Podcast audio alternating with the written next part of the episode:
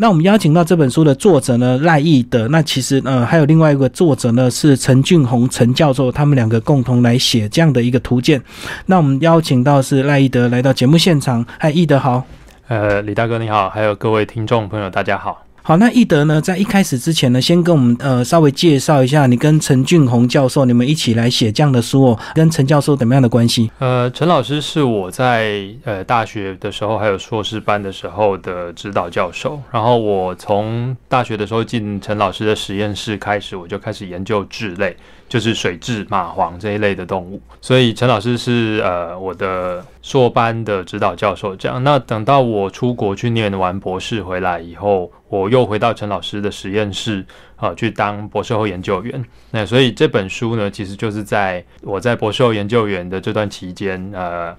写出来的。那所以就是因为是在老师的实验室里面，所以老师当然也是列名作者。那陈教授他本身的一个专长是哪方面？呃，陈老师他是他其实是研究细胞生理学的，也就是说他就是真正专精的是呃动物的细胞，然后他们就是这个细胞平常在有什么功能的时候，然后它会有什么样的变化，还有细胞里面发生了什么事。不过比较特别的地方就是老师他之前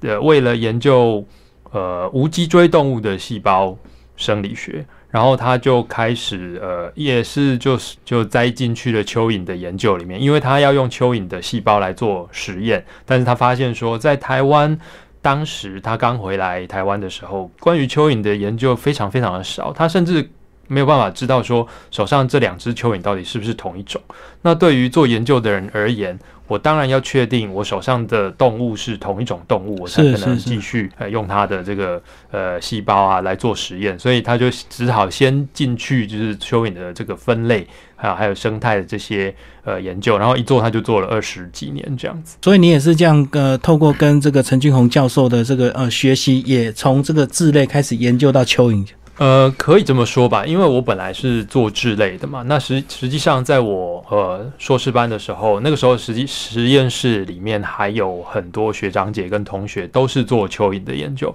那所以有人碰蚯蚓，我当然就不用管蚯蚓了。所以其实我一直都是在做智类。但是等我博士后研究员的这段时期，实验室就是现在是没有没有什么人专门在做蚯蚓的研究。那正好接下来的这个计划。啊，我负责这个计划，它就是要呃要要研究到蚯蚓的部分，所以我就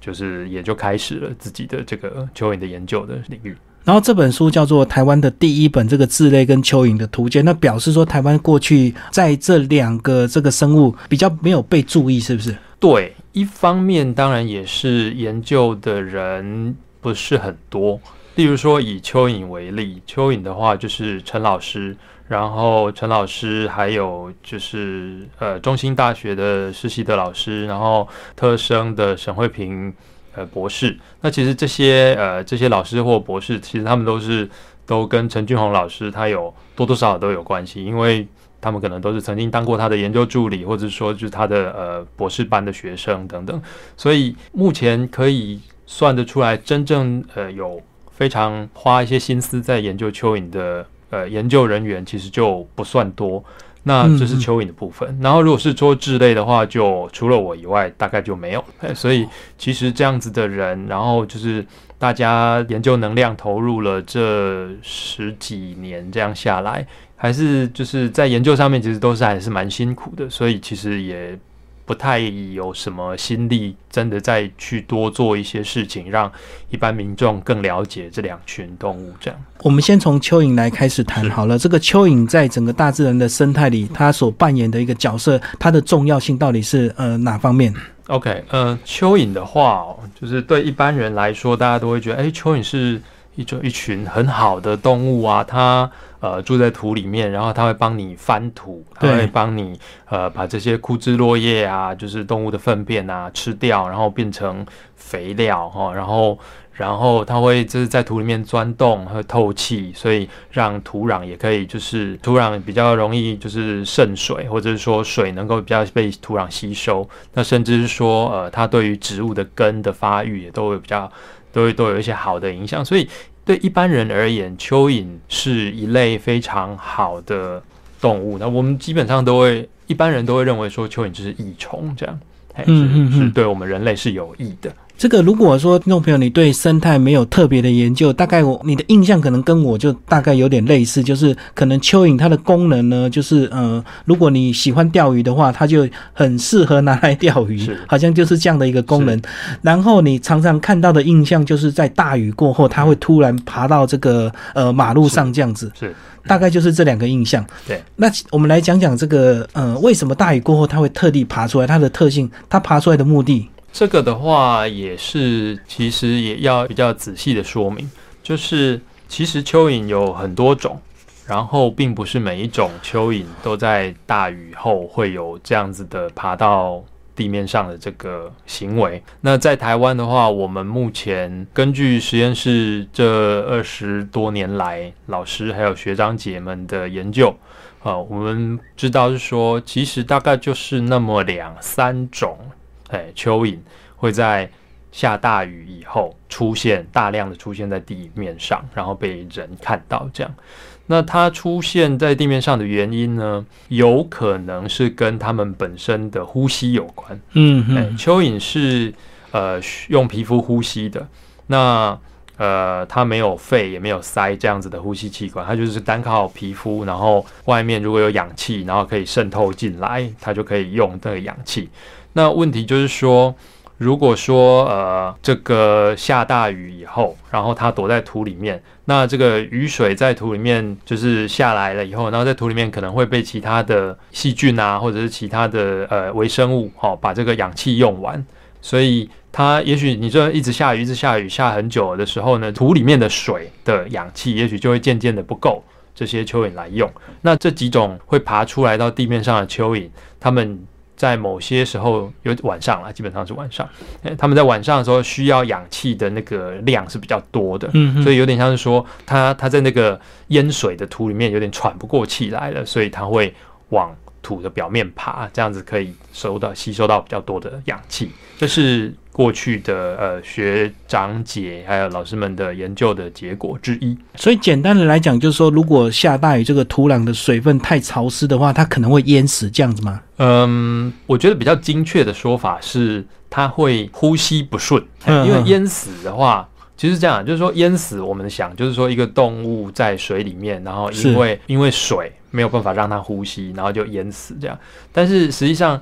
蚯蚓在水里面是可以活得好好的，只要哦水里的氧气够，哎，它其实是可以活很久。到最后死掉原因可能只是因为饿死，哦水里面没有东西吃。所以纯粹是土壤的含氧量太低。对，如果土泡在水里面，然后水的氧气量又不够的话，嘿，它有一些种类就会比较快受不了，然后它就会爬出来。哦，所以其实是只有特定一些种类，它会在大雨过后爬出来。对对，那还有一些呃，除了这个跟呼吸有关的这个呃原因之外，其实还有一个原因也蛮有趣的，就是之前实验室的一个学姐的硕士论文，她就发现说，呃，其实是这些蚯蚓它在土里面，如果说是很久没有下雨，那它当然就要就是忍受干旱的这个环境。那蚯蚓哦，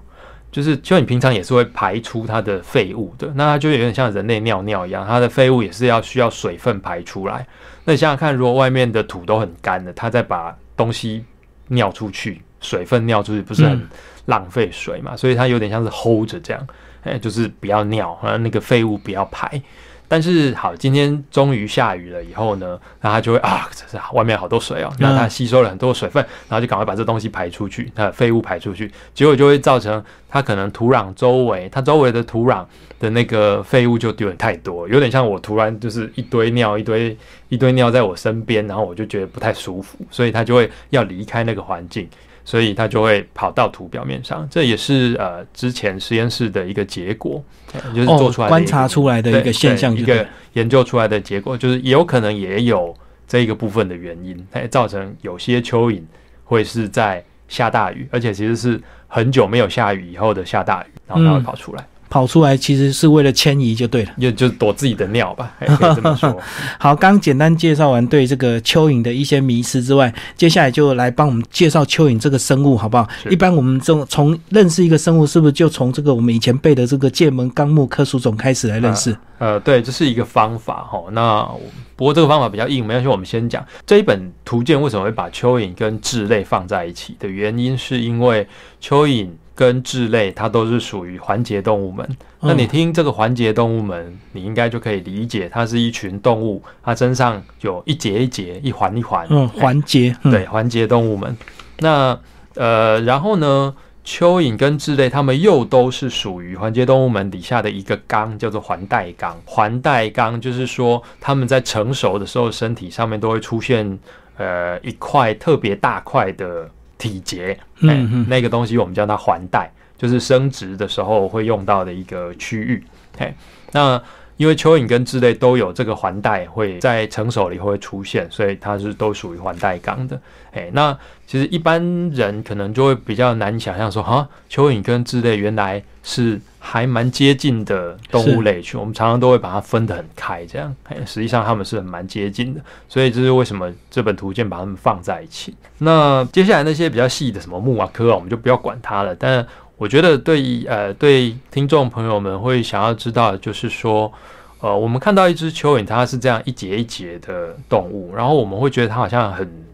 熟悉，或者是但是其实又不是真的那么熟悉，其实还蛮陌生的。大家看起来好像都差不多，嘿。那这也就是为什么这本图鉴要出，因为这本图鉴就是一方面集结了呃过去的这些呃辛苦的研究人员，还有老师们的研究成果，哎，那也希望让一般人知道说，哎，其实蚯蚓我们虽然说哦就蚯蚓这样，可是实际上蚯蚓是非常多种的，然后其实每一种都不太一样，然后它们有自己不同的习性，有不同的食性。有不同的住的地方，嘿，然后其实甚至再更进一步是说，如果要打破大家的那个美好的印象的话，就是其实蚯蚓也不是都那么好的哦，也是有害虫，其实也是有害虫的，哎，就是如果那是因为我们如果都觉得说啊，它就是同一大群，就是蚯蚓就是那么好，其实也不是不是很正确，这样哦，还是有一些种类不一样，对对对，种类上的不一样，习性上的不一样，那其实也是有一些危害的，嗯，那。反过来说，水蛭蛭类也是一样，因为大部分的人都会想说啊，蛭类就是吸血动物，对，看到就把它捏死、踩死，然后就很不舒服这样。可是实际上也不是所有的蛭类都吸血，然后蛭类也有很多种。哎，那这个也是这本图鉴希望说，能让大家呃打破大家的既定的刻板印象这样。然后接下来我们来谈谈蚯蚓它到底怎么繁殖，好不好？好，蚯蚓跟蛭类其实。就是这一群啊，环带纲的动物，它们繁殖的时候都还蛮有趣的。它们都是首先，蚯蚓跟稚类，它们都是雌雄同体，也就是说，一只蚯蚓，你不会说这只是公的，那只是母的，没有这种事情。就是一只蚯蚓，它身上都有雄性的生殖系统。然后也有雌性的生殖系统，所以它可以产精子，也可以产卵子。那大家听到这个就会想说，嗯，啊这样子的话，是不是就表示它自己可以跟自己交配，自己长自己，自己生自己，自己跟自己交配完，然后反正就自自产自销？哎，也不是，大部分的时候，蚯蚓还有智类，它们都是一体受精的。虽然说它是雌雄同体，可是它还是要跟别人交配。是，那只是在交配的时候，可能就是我给你。精子，你也给我精子，所以两边都一起受精，或者是之类的话就不一定。有些时候之类就是我扮演雄性，你扮演雌性，只有单方向的给精子这样。那他们因为都有雄性生殖系统，也有雌性生殖系统，那这个真的要讲的话，就是说他们在交配的时候啊，他们有一个比较特别的体位。好了。他们的体位一定是所谓的反向平行，也就是一般我们讲的六九体位啦，就是哦是互相就对互相的，它反过来，我的雄孔对你的雌孔，对雌孔，那是对，或者是说对你的呃受精囊孔，在蚯蚓里面有受精囊孔，所以我的雄孔对你的受精囊孔，你的雄孔对我的受精囊孔，啊，我们就交换精子，然后之后要生蛋的时候，再把受精囊孔。受精囊里面的别人的精子拿出来用，这样，哎，所以其实是一个呃有点趣味的一个呃状况，这样，哎，而且这还是只是交配哦，生蛋又是另外一回事，生蛋也是一个非常特别的过程。呃，我们刚刚讲到说蚯蚓它交配是六九的这个体位，就是反向平行。那它用受精囊接收了别人的精子，好，但是问题就来了，就是受精囊跟雌孔就是是分开的，哎，大部分的时候，哎，就是在很多种它都是分开的，所以。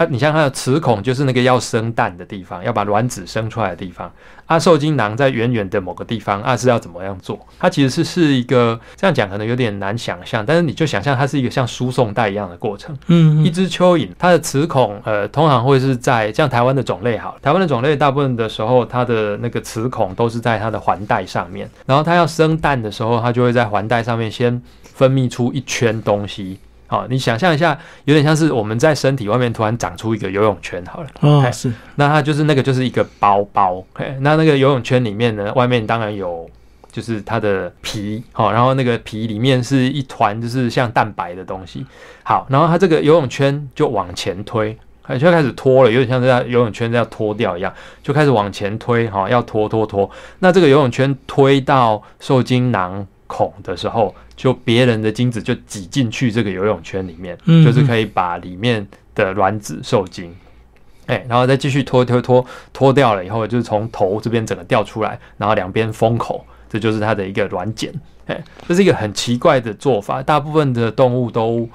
不太这样，然后也很少有其他的动物会是走这种奇怪的方式，就是。生蛋还是这么麻烦，还要像是输送带在打包这样子的过程，所以蚯蚓跟稚类都是这样子，它们都是。产卵茧，但是它也不是说直接就懒懒没，然后就丢出去了，而是说啊，这边先卵茧出来，然后把卵子放进去，然后再往前推，啊，然后再把别人的精子放进去，然后再最后收口这样。然后收口之后，他们的一个生殖的一个策略，他们是我知道，像有些生物，因为它可能容易有天敌去吃它，所以它的数量就要够多。嗯，那蚯蚓它的一个生产每一次的量大概是怎么样？诶。这个嘛，就看不同种的蚯蚓。那我们讲说，诶，可能大家比较熟悉的那些养殖的种类，好了，你去钓具店，你去钓具店，然后你说老板，我要买红蚯蚓啊，那一盒红蚯蚓里面可能有个，通常至少有两种到三种。但是不管怎么样，这些养殖的种类啊，它们其实都很会生。哦，那它可能就是交配了一次之后。别人的精子就可以一直用，一直用，一直用，是用到没有为止。那也就是说，它交配完了以后，它就可以开始产下一颗又一颗的卵茧。那为什么叫卵茧哦？不是叫直接叫蛋或卵，就是因为它其实是好几颗东西包在一起。嗯嗯，所以它的一个卵茧里面可能也有三四只、五六只，甚至最多我记得有呃十只以上哎的这个状况。所以你可以想象，它就是。交配完了以后，然后就开始生，然后生了一颗就有三四只、五六只的小孩在里面，然后又一颗又一颗，哎，这样一直一路生下去，其实是还蛮会生的。嗯，某些种类。好，那在其实这本书里面也有教到一些采集的一个方式哦，这个当然是你们做研究是需要的。那如果以一般的这个我们自然观察者，或者是我们一般的听众者，他们什么样的情况，他们需要去采集蚯蚓？如果真的只是为了要看，就是观察的话，那。其实就是用最传统的办法，好，例如说，呃，拿个小耙子，然后去挖土啊，当然就是最方便或者最容易的做法，哎，因为你只需要小耙子，你可以用翻的，哦，例如说你去翻枯木、翻石头，那蚯蚓有些时候也会躲在那个底下啊，所以你这样翻开之后就会看到它。那如果懒惰，就是连翻都不想翻，挖都不想挖的话。也有一个做法，就是我们刚刚讲到，你可以在下雨以后，然后晚上，哎，因为蚯蚓它们是夜行性的动物，所以晚上，然后再加上下过雨。啊，那地面是潮湿的，很多蚯蚓就会爬出来乱走，就是包括刚刚讲的那些下雨以后会跑出来的种类。那还有一些蚯蚓，它是习性就是这样，它晚上就会喜欢出来乱走。嗯嗯，所以你也有你，然后潮湿的地面当然就会让它更方便出来乱跑，这样，所以你也比较有机会看到它们。那大致上是这些方法，我觉得是对一般人来讲比较可行的。那当然我们在书里面还有介绍了一些研究用的的方法，例如说。我们可以用电极的啊，现在已经有这种卖这种蚯蚓电极器，所以就是直接插电极在那个地上，然后接上汽车电池，然后开电下去，蚯蚓就会被电出来。这样，那甚至也有用声音好，或是震动，嗯就是国外的做法，好像在某些地方还蛮有用的。就是他们会把一根有点像是木棍或者木桩的东西插进去土里面，然后开始呃摩擦它，或者是刮它，嘿，哦，所以蚯蚓感觉到不舒服就会赶快爬出来震。动，或者是就是震动，或者是声音，嘿，让他们就是诶觉得好像怪怪的。当然啦，这个其实有有有个说法是这么说，就是据说这个声音是为什么会让蚯蚓想要跑出来？据说是因为可能很像他们的天敌，就是鼹鼠在挖或者说在钻的那个震动的感觉，所以他们就觉得天敌来了，所以要赶快逃。这是一个说法。嘿，但是无论如何，有一些蚯蚓的确可能对震动比较敏感，所以在国外有一些人会用这种方法来采集，哦，来抓蚯蚓。所以震动啊，声音，那也有用一些药水嘛，或者是溶液，用一些液体，嘿嗯嗯嗯，浇在土壤上面，那这个液体里面含有一些刺激性的物质。那不管你是使用人工的化学药剂，或者是呃使用某一些某一些人会用某某些特定的果子，好，然后泡水，然后那个果子释放出来的这个液体或汁，哦会让蚯蚓觉得不舒服，所以这个汁这个水就是浇到土壤上面了以后，然后渗下去，里面的蚯蚓就会受不了，就会跑出来。这些都是呃可能可以用的采集的方法。哎、不过我自己是觉得，就是后面这些什么电极呀、哦，那药水就是容易用液体这样把它逼出来啊，哦，还有什么呃声音啊、震动啊，这些方法都比较大范围的，就是你淋得到的范围，你可能淋了一平方公尺、三平方公尺，其实是非常大的范围，然后里面所有的个体通通都会被呃可能都会被影响，这样子出来。我是觉得这个方法是有点太暴力了啦，哎所以就即便是我们自己，我们都会非常小心，就是你在做采集或是观察的时候，你要用什么方法比较好，然后尽量是不要那么。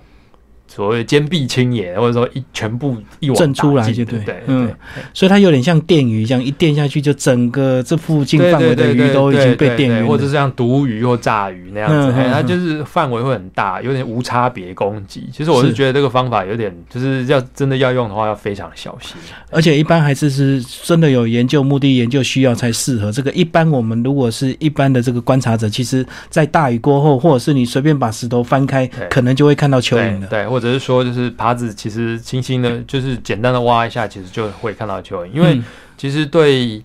蚯蚓而言哦，它不用住在土的非常深的地方。一般而言，我们都说它大概在土的表面三十嗯公分以内，哎、你大概就会看到绝大部分的蚯蚓都住在这里面，你也不用挖得太深。所以真的要用挖的，也是一般的耙子，大概就可以解决这样。嗯嗯哎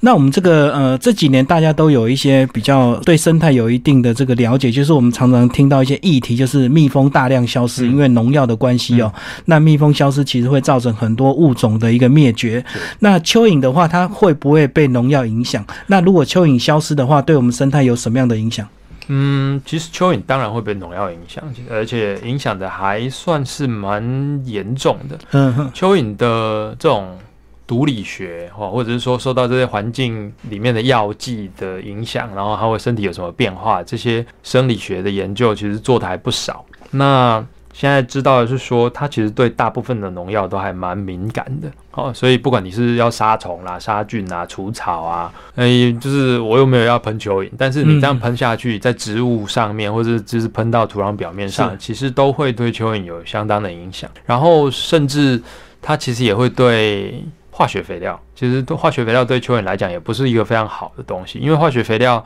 化学肥料是还蛮纯的，就是化合物。比如说什么，诶、什么氨盐之类的东西，如果要给植物氮或磷或钾，它就是那种直接有点像是把粉末撒下去这样，然后可以直接提供很大量的这个植物必需的元素。就化学营养就对。对对对，可是这个其实会很快的就改变那个土壤的状况。哎，然后你想想看哦，就是这个东西，它绝大多数这些化学肥料都是溶于水，所以它撒到土壤表面，然后就是水土湿湿的，它就溶于溶进去土里面，然后它可能酸碱值就会变了，嗯呃或者是说那个它溶开了以后，它就是离子。哎，那离子就是土壤导电性可能也会变啊，然后甚至是说它直接就是改变了土壤里面的微生物，然后改变土壤的物理跟化学的结构。那其实这些都会直接或间接的影响蚯蚓。所以如果你去看那个惯性农法的田啊，嗯，化学肥料用了，然后就是农药用了，其实里面的蚯蚓就会变得非常的少，甚至是没什么蚯蚓这样。那反过来说，如果是一个荒废的田。啊，然后就是已经有植物在上面长草了哈，然后就是厚厚的有机质，其实那个蚯蚓就会变得比较多，然后它它在里面其实反而是可以长得比较好。那如果说蚯蚓如果都不见了，对我们有没有什么影响？其实会有，嘿，但是坦白说，可能对对现在的这个农业来看。感觉不会很明显，因为现在农业有各式各样的工具，或者是说你有各式各样的武器可以用。土壤不肥就加化学肥，是是是。然后什么有菌就杀菌，有线虫就杀线虫啊，有虫就杀虫。啊，土壤硬掉了你就翻耕，嗯，然后你就是植物就是长得不太好或者怎么样，反正就是你你有各种各种的工具啊、机器啊，好，然后什么药物啊什么可以用，所以这些当然都可以取代蚯蚓的功能。哎，但是那当然就是感觉上好像说哦，所以不会有太大的影响，大概不会。我自己觉得啦，我自己觉得大概不会像蜜蜂那样，因为授粉帮花授粉是一个非常非常辛苦的事情，那么几千万朵的花。你要人去做太困难了，根本不可能。哎，那如果蜜蜂不做这个事情，就完蛋了。哎，但是蚯蚓的话，就是我们有一些工具可以用，所以就会变得好像没那么大的关系。可是实际上，以现在的风，就是以现在的这个全世界的这个风潮，哦，大家都觉得说要开始回归有机，哎，自然，无毒。那这样子的想法的话，我们其实会觉得对农田的这个。翻耕啊，吼，或者说用药啊、下肥啊，这其实是可以越少越好。那这个时候，你当然就需要蚯蚓来帮忙你，嗯，对，要不然的话，你就是又要回到那个过去的状况，你几乎不太可能好好的走走回那个有机无毒的这个。呃，路线上，所以它在这个呃农作的耕作上，或者是在土壤的翻动上，或许呃影响不会那么明显。可是我相信蚯蚓一定也是有某一些这个呃动物或生物它的一个食物，对不对？是没错。所以会吃蚯蚓的大概是哪一些生物？其实会吃蚯蚓的动物非常非常非常的多。那其实这个李大哥您提到一个很好的点，就是我们刚刚在想的是在。人类的农业上的这个面向，但是如果在自然环境里面的话，蚯蚓在食物链里面是它其实还蛮基层的，也就是说，几乎你可以想得到的，如果会吃虫的动物，搞不好就会多多少少就会吃一些蚯蚓，因为它基本上就是一条肉条嘛，所以但就是蚯蚓就是一条肉条啊，目前也没有什么有毒的蚯蚓这种事情，所以蚯蚓要是跑到地面上啊。被鸟看到就啄去吃了，被就是动物看到就抓去吃，哎，除非那种吃全素的，不然的话，只要有一点点吃杂食或荤的，搞不好都会哎看到蚯蚓就会把它吃掉，这样，甚至连什么蚂蚁呀都会去把蚯蚓就分着吃掉，所以它在食物链里面它扮演的角色，或者说它可以提供的肉，其实应该是非常的多，嘿，那如果少了这个东西。我想应该对影响很大了，嘿。哦，对，很多生物它们的食物来源就会减少了，对，就是只要你是吃肉、吃杂食的，几乎都可以吃蚯蚓，就对。对，然后或者是说，例如说，我们现在都市里面最很很常看到一种鸟是黑冠麻鹭嘛，黑冠麻鹭在呃现在在都市里面常常就是在公园草地上面，是，然后就是它其实就是很常吃蚯蚓的的的鸟类，所以想想看，如果说黑冠麻鹭就是假设我们这个公园草地就是。不知道做了什么事情，然后里面都没有蚯蚓的话，其实对黑冠麻鹭的影响就很大，因为它就是少了非常大的食物来源。这样，那最后一个问题呢，就是我以前小时候这个印象啊，我也不知道对不对，就是蚯蚓把它切开一半之后，它左右两边都会生长，是真的吗？这是一个很常见的迷思，对，所以它不是真的。基本上我们会说，绝大多数的蚯蚓，你如果把它就是切成两段，那其实都只有头部那一边会活。嗯嗯嗯，大部分绝大多数的状况底下，尾部那一段就是会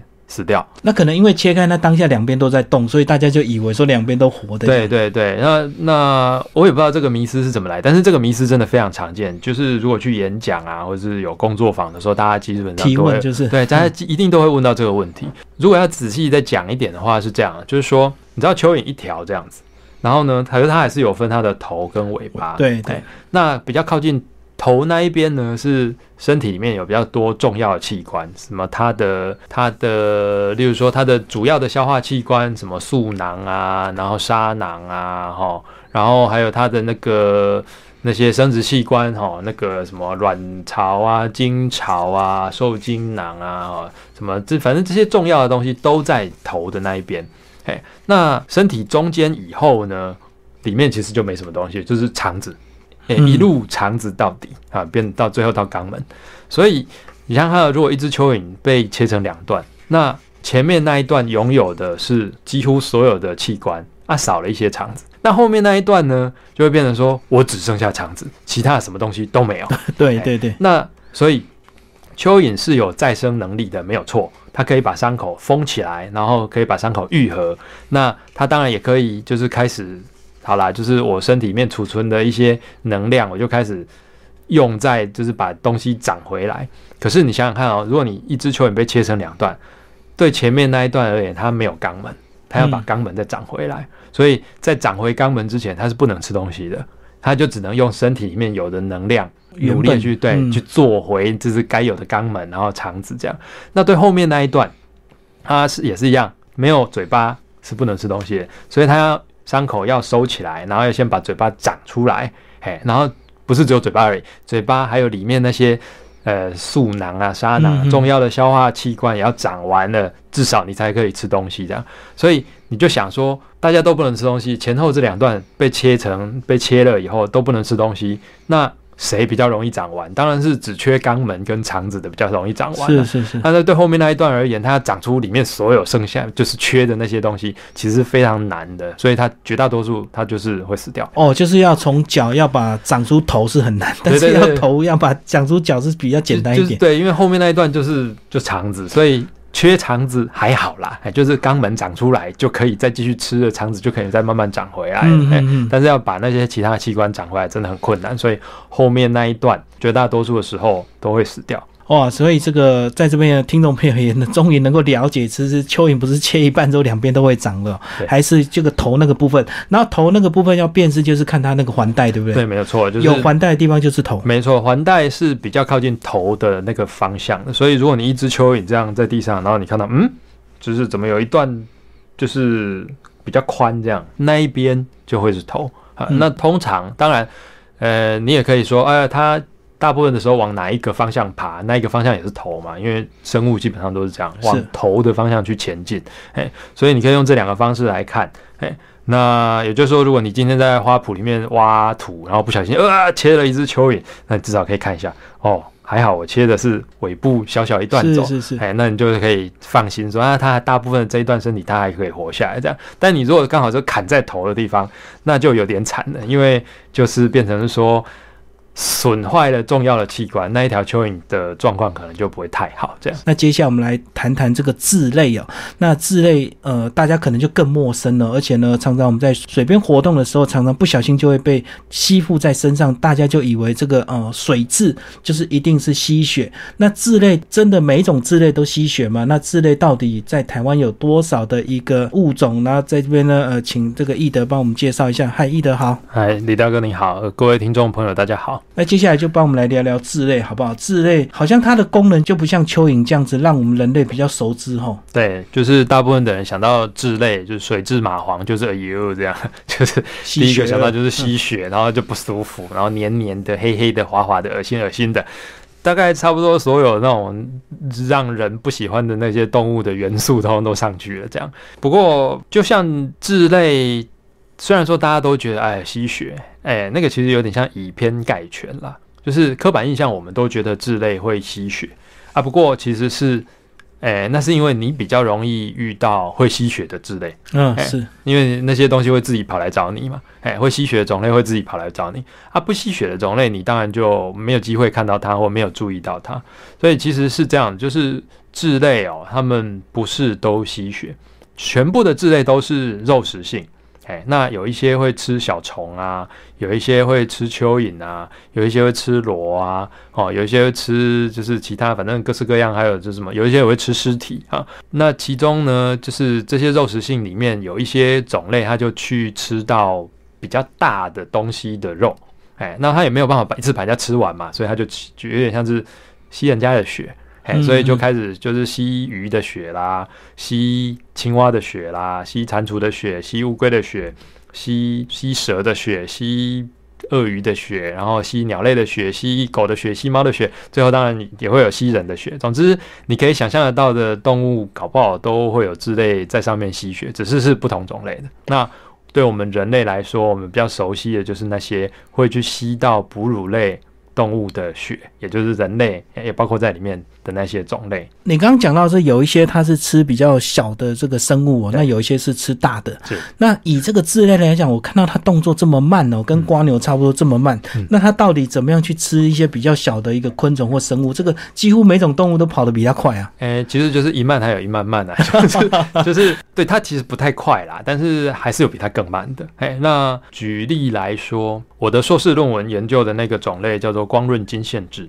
哎，那那是一种其实还我自己觉得还蛮漂亮的种类，它是绿底，然后上面有五条金色的线。那在其实，在农田里面、水田里面很容易出现。那光润金线质它吃的东西是螺，哎，就是譬如说呃田螺啊、福寿螺啊，还有一些就是你水族缸里面的苹果螺，如果丢给它，它也会吃了哈。那你想想看，螺其实爬的也不太快嘛，所以就是有点像在比。比快这样，那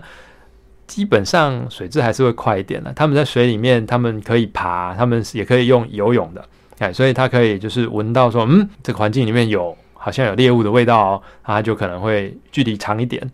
所谓的长一点，大概就是五十公分，大概就要长一点，这样一公尺长一点，它就可能会用游的，然后游游游游到那个味道比较浓的地方，然后就停下来，然后开始用这种探索的，就是摸来摸去，摸来摸去。那你想想看哦，一只螺。一只螺就是能怎样？一只螺也就只能拼命的快跑而已啊！它可能会躲在它的壳里面。对，那它躲在壳里面，到底这个字怎么把它吃掉？嗯，对，光润金线痣这一种肉食性的痣来说，他们吃的那个方法还蛮好玩的。它，你想想看，水蛭是一种软软的动物，所以它当然没有办法说，我就把你的壳压迫，嗯，或者像鱼那样把你的壳咬碎，对。它它的做法是，它要有点像是破门而入，壳口的地方没有盖子，哎，它的壳的开口是就是一个洞，然后它就可以缩进去，但它就是缩进去而已。那对水蛭来讲，它就会抓着它的壳，然后把自己的头塞进去人家的那个壳的壳里面，哎，从那个开口的地方塞进去，然后就是从最里面就慢慢的这样吃出来。那这是对于那些没有口盖的螺，嗯嗯。那如果像福寿螺，福寿螺大家如果有去田里面看过的话，福寿螺是有口盖的，也就是说，它把身体收进去了以后，它会有一片盖子，像门一样，对，就是门，它真的就是门这样关起来。然后螺嘛，这个门开口当然是最大的，越里面。空间越小，所以你不太可能把这个门往内推推推，你越推只会越盖越紧，越紧。对，因为由大变小，越对对对，越推越紧。这样你是，所以对金线制来说，吃福寿螺就变成一个有点麻烦的状况，它就要刚刚好瞧到一个好的角度，可以有点像是把门压出一个门缝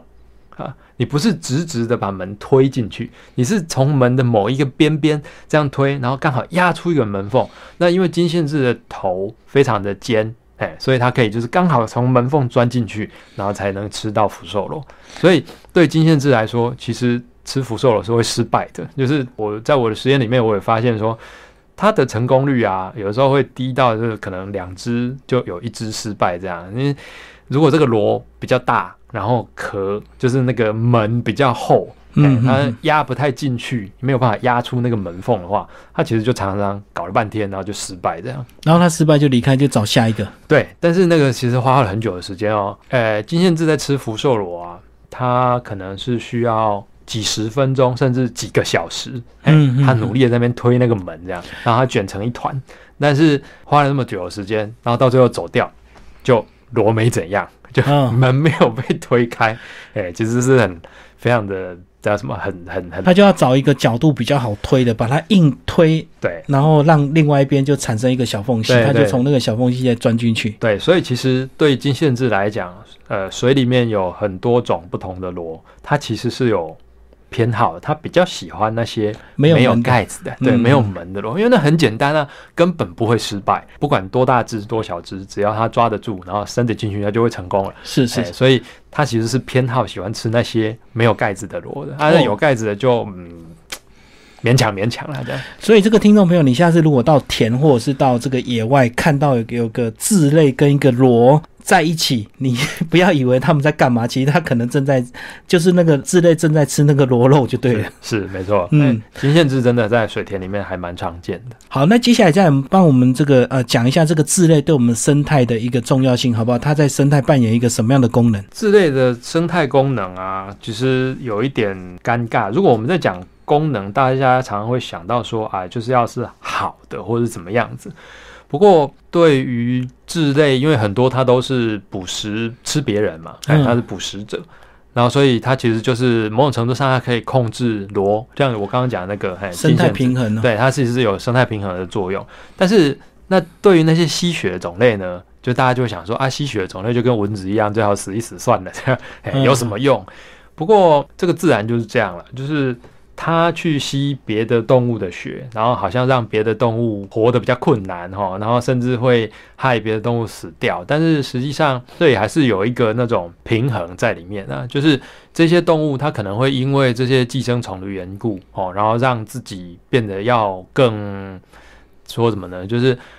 因为有这些质类的寄生虫的存在，所以其他的被吸血的动物可能就会因此就是活得要更更有挑战。那其实这个更有挑战，对族群来讲可能是一个好事，因为这等于是说你必须要真的非常强壮，嗯你必须要是基因很好。好、然后你必须要是真的能够，就是能够都把自己清洁的很干净，好、不会有寄生虫上来，或者你真的要知道说哪边不该去，因为那里有很多寄生虫，哎嗯嗯那这样子的个体就会被凸显出来，在这种寄生虫存在的状况底下，所以其实真的要讲的话，每一种动物它在生态里面它都有它的角色，呃，所以我们会觉得说，虽然它感觉起来好像没什么好的，嗯就是像蚊子啊、蚊子就吸血而已啊，那有什么好？哎，可是它就还是扮演它的某一些。角色这样，然后再来是说，对于质类啊，它当然也是别人的食物，它吸人家的血，那或者是说像肉食性的那些质类，它去吃别的的小动物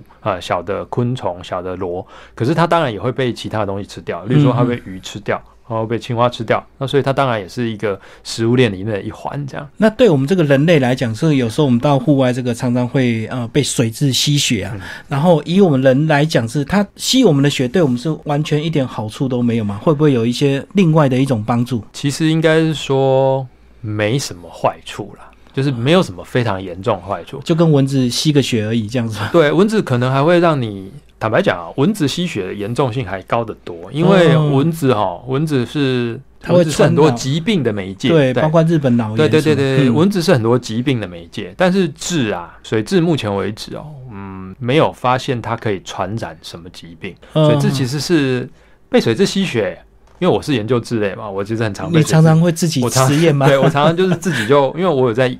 我当然也有需要养它们的时候，因为嗯做一些观察。那对于吸血的种类，我就最简单的方法就是自己给它吸血这样。嗯那被水蛭吸血，不管是陆生的，一般我们叫蚂蟥哦，陆生的蚂蟥或者水里面的水蛭，总之被蛭类吸血其实没有什么很大的坏处。它一来，它不会传染疾病。嗯是哎甚至有研究做过，就是说，如果前一个被吸血的是有 B 型肝炎，甚至是有艾滋病，这个血啊，会不会就是这个病毒会对这个病毒会不会传过去？几乎是不可能。所以嗯其实是非常，要说非常安全好了。那你想想看哦，雉类他们这种吸血都是一次吸很饱，然后就消化很久，哦，可能会消化个两三个月，甚至可以消化半年这样。嗯那也就是说，距离上一个被吸血的人已经是三个月到半年这么久了，嗯，哎，所以几乎不太可能会有留下什么病毒啊、细菌啊、嗯。什么东西传染过来，哎，从上一个人这样传染到传染到你身上，哎，所以被水蛭吸血是还蛮安全的。那这也其实是为，这也就是为什么在医学上是有在拿水蛭来呃当成医材，就是拿来当成运用对应用的。嗯哎、那活的水蛭，它就真的是让它吸血哈、吸病患的血，然后这样子可以，就是这样子可以，就是在在某些，例如说是手指头断掉，然后再接回来了以后，这种所谓的断肢结合的手术，手术以后。哦，那个循环要是不好的话，嗯它其实会用水质来吸血，然后帮助这个循环。当然啦，因为是在医学上嘛，所以医疗上大家就会非常的小心，所以连这个水质都是免洗的。也就是说，给我就是这只水质吸了我的血，就只能一直吸我的血。嗯嗯，我我病好了，我我的我康复了，这个水质就拿去就是就是销毁掉，这样嘿，是变成这种状况。所以刚刚讲到这个水质，其实呃，如果以我们健康的人体来讲，它吸我们血并没有太大的一个危害，反而可以运用在这个医学的应用上哦。所以这样是不是也是说，呃，跟我们的听众朋友让他们了解说，假如你在野外真的看到水蛭在吸你的血，其实把它拿走就好了，不需要把它这个拿烟头烫死，或者是把它踩死。对对对对，这个这个也真的是一个，这真的是一个台湾流传很久的做法。大家都说你在野外看到，呃，要是被水蛭吸血啊，你不能硬拔。呃，传言是这么说，嗯传言都说你不能硬拔，因为它有口气，哦，会看在里面，所以这样硬拔，哦，口气就会掉在断。在里面，对，然后 所以你要用烟头烫，用绿油精，用盐巴，让它自己让它自己缩，让它自己放掉，哈，这样才行。可是实际上啊，这整个传言都不对，哎，这整个传言都有问题。因为首先是这样，台湾的吸血的种类，没有哪一个种类会把口气看在你的皮肤里面。嗯嗯他们是嘴巴里面有三个三片像是圆锯一样的东西，所以他在吸你的血的时候，他会把那个圆，他把把那个半圆形的东西翻出来，然后去切切开我们的肉，对，切开完了以后就收起来了。嗯哎，切开完了，接就切完了以后，就是剩下的就是吸着，就像是那个马桶吸吸马桶那个马桶那个叫什么嗯活塞那样吸着，然后把你的血一直吸出来，所以那个口气并不会看在里面，所以当然也就没有什么拔起来会留在里面这种事情。然后再来，就算你硬拔，其实也没什么关系啦，嘿。那反而是大家说，哎呀，你要让它自己放掉，所以你用烟头烫啊，用火烧啦，用盐巴，用什么绿油精去刺激它，反而是不好的。因为水蛭、蚂蟥、蛭类这一些动物，它们吸血，它们在消化道里面有共生的细菌，帮助它消化这些血。所以你用这些刺激性的东西去弄它，它在吸你的血，然后你弄它，那它刚吸进去的血就会因为身体收缩不舒服，就会吐出来，那就会吐回去你的伤口里面，所以那些共生的细菌也会因此容易吐回去你的伤口里面，那反而比较容易造成感染。哦，我懂，我懂。这个如果是正常的情况之下，它会口气有个像锯子的东西锯开，就它就把锯子收起来，然后就等于只剩下一根吸管吸进欸去。其实也没有吸管，它就是那个就是马桶塞塞着，就是马就是那个吸盘吸着而已。嗯，吸欸着，然后就把血吸出来，所以你直接把它拔起来就好了。对，那如果你烫它，那胃部一收缩，反而把胃里面 对那些共生的细菌，就吐回去，你真的反而比较容易感染。这样，哎那哦，比较简单的做法，大家就是说，可是我这拔不掉，抓不住啊，哈。那其实也没有什么，就是它要抓住你，也只有用头跟尾两个吸盘这样吸着而已。是所以你就就像玻璃上的吸盘一样嘛，玻璃上的吸盘你怎么把它拿下来？但就抠掉嘛，对不对？嗯呃，指甲从旁边这样抠下来，所以水蛭也一样，它在吸它在吸你的血，你就是抠掉啊，哎、就像指甲抠吸盘一样，就是头抠掉，尾抠掉，它就掉了。哦，先用指甲这个比较细的东西抠进去，然后它就掉了。，对，或者是更简单一点，我们就讲说用推的，你就指甲贴住皮肤，然后就是去推，有点像是那个那个玻璃上的吸盘，然后你就是去推，哎、按、你这样推，不是吸盘就会皱起来嘛？嗯嗯，哎、嗯所以吸盘就会掉下来，是一样的道理。所以其实是可以非常简单的，根本不需要用到那些东西。嘿哦，所以烫了反而会造成细菌感染。这个对 对好，最后那个易德帮我们总结这本书，好不好？这个本书大概你整理了多久？然后这个呃，你会期待这个每一个人，这个如果对自然观察有兴趣的话，都拿这本图鉴在野外去进行一些观察吗？因为毕竟我觉得这两种这个物种好像不像这个甲虫 对这么受欢迎，所以你是针对一些研究的人员所写的吗？嗯，其实这本书之所以要出的很重要的原因，是因为哦，就是最近在养蚯蚓的人越来越多，哎，那大家都会说啊，对啊，有机无毒啊，哦，然后要自己生产自己的肥料，或者把自己家里的生厨余，哦，然后用蚯蚓吃，吃完以后就变成蚓粪，就是天然的肥料，就可以拿去用，这样很棒。但是大家对蚯蚓的了解就是太少了，哎，所以就会变成一个很尴尬的状况，大家就会说，哦，那这样哦，那我就随便外面去挖蚯蚓回来，抓几只回来，对，然后就这样子就丢生厨余给他就好啦。可是绝大多数的状况是不行的，嘿，那样子的就要处理生厨余，或是我们说消耗有机废弃物的蚯蚓，其实是特定的种类，哎，它有特定的食性跟习性，哎，那你要知道这个事情。所以其实一部分就是在蚯蚓的为什么蚯蚓图鉴要这个部分，就是想说，既然大家现在这个风潮越来越旺兴盛哦，要用蚯蚓来做什么事情，那你当然要对蚯蚓有一些了解。然后不只是这些养殖的种类，还有就是台湾野外的种类也非常多种。台湾现在已经有一百零六种的蚯蚓，那我们在图鉴里面放了三十九种，常见的，对，嗯常见的。哎，那全世界的蚯蚓已经超过大概六千种，可是大家常常会觉得说，嗯啊，蚯蚓不就是一种、两种或三种这样，红蚯蚓或黑蚯蚓这样，所以想必是真的需要一本这样子图鉴，让大家知道说，哦，原来蚯蚓可以多到要出图鉴。哎，而且还只有常见的种类就可以有三十九种在台湾这样，所以这是一个目的。哎，那智类的话，也是因为说大家对智类的了解真的不太多了，哎然后大家就是觉得说它就会吸血哦，然后都会就是会咬人，然后很可怕。可是实际上，它在台湾现在已经二十四种了，然后不只是水里面的，陆地上的，嗯住在土里面的也有啊，然后住，然后也有住在海里面的种类。啊，所以其实这些动物它是被我们的刻板印象就是框起来的，就是觉得它就是这样，或者就是那样。对那呃，我觉得再怎么最好的办法，真的就是一个让一般人都可以看、可以用的图鉴，嘿，然后这样子就是大家才会有机会去了解它。不然的话，其实研究当然也已经做了不少了，可是研究的东西跟图鉴基本上还是有一些差距，嗯嗯嗯哎就是一般人可能不太可能有机会去接触到研究的内容。像是不说别的，其实十年差不多将近十年前，二零零九、二零一零年的时候，呃，实验室的学长姐还有老师，他们就已经出过台湾蚯蚓志，那就是当时就是把所有蚯蚓的种类。呃，通通都集结成一本书，哎，然后那是然后出版。那我那时候也写了《台湾智类动物志》一样的，就是把那个时候的所有的志类都集结起来嗯嗯出版。可是问题就是那种书是学术上使用的书，是英文的，然后再来就是又没有什么照片，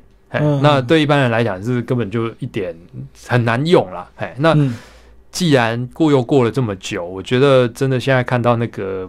就是大家对于蚯蚓的注意力哈越来越多，然后想要用蚯蚓，应该是真的需要这样子的书来帮助大家，可以让有大家有多一点的概念，这样所以这样讲，这个这本其实图鉴还蛮适合这个一般的读者，或者是对自然爱好，呃，带着一本图鉴到户外，至少当你看到蚯蚓的时候，你不会觉得它们都一样，还能够稍微比对一下一种生活的一个乐趣。对那关于之类，也不要以为它就是吸血，然后看到它就赶快把它踩死。其实它在大自然里还是有它的一个重要的一个位置。对，那今天非常感谢这个呃我们的作者赖义德为大家介绍台湾常见蚯蚓之类图鉴，远足文化所出版。好，谢谢。谢谢李大哥。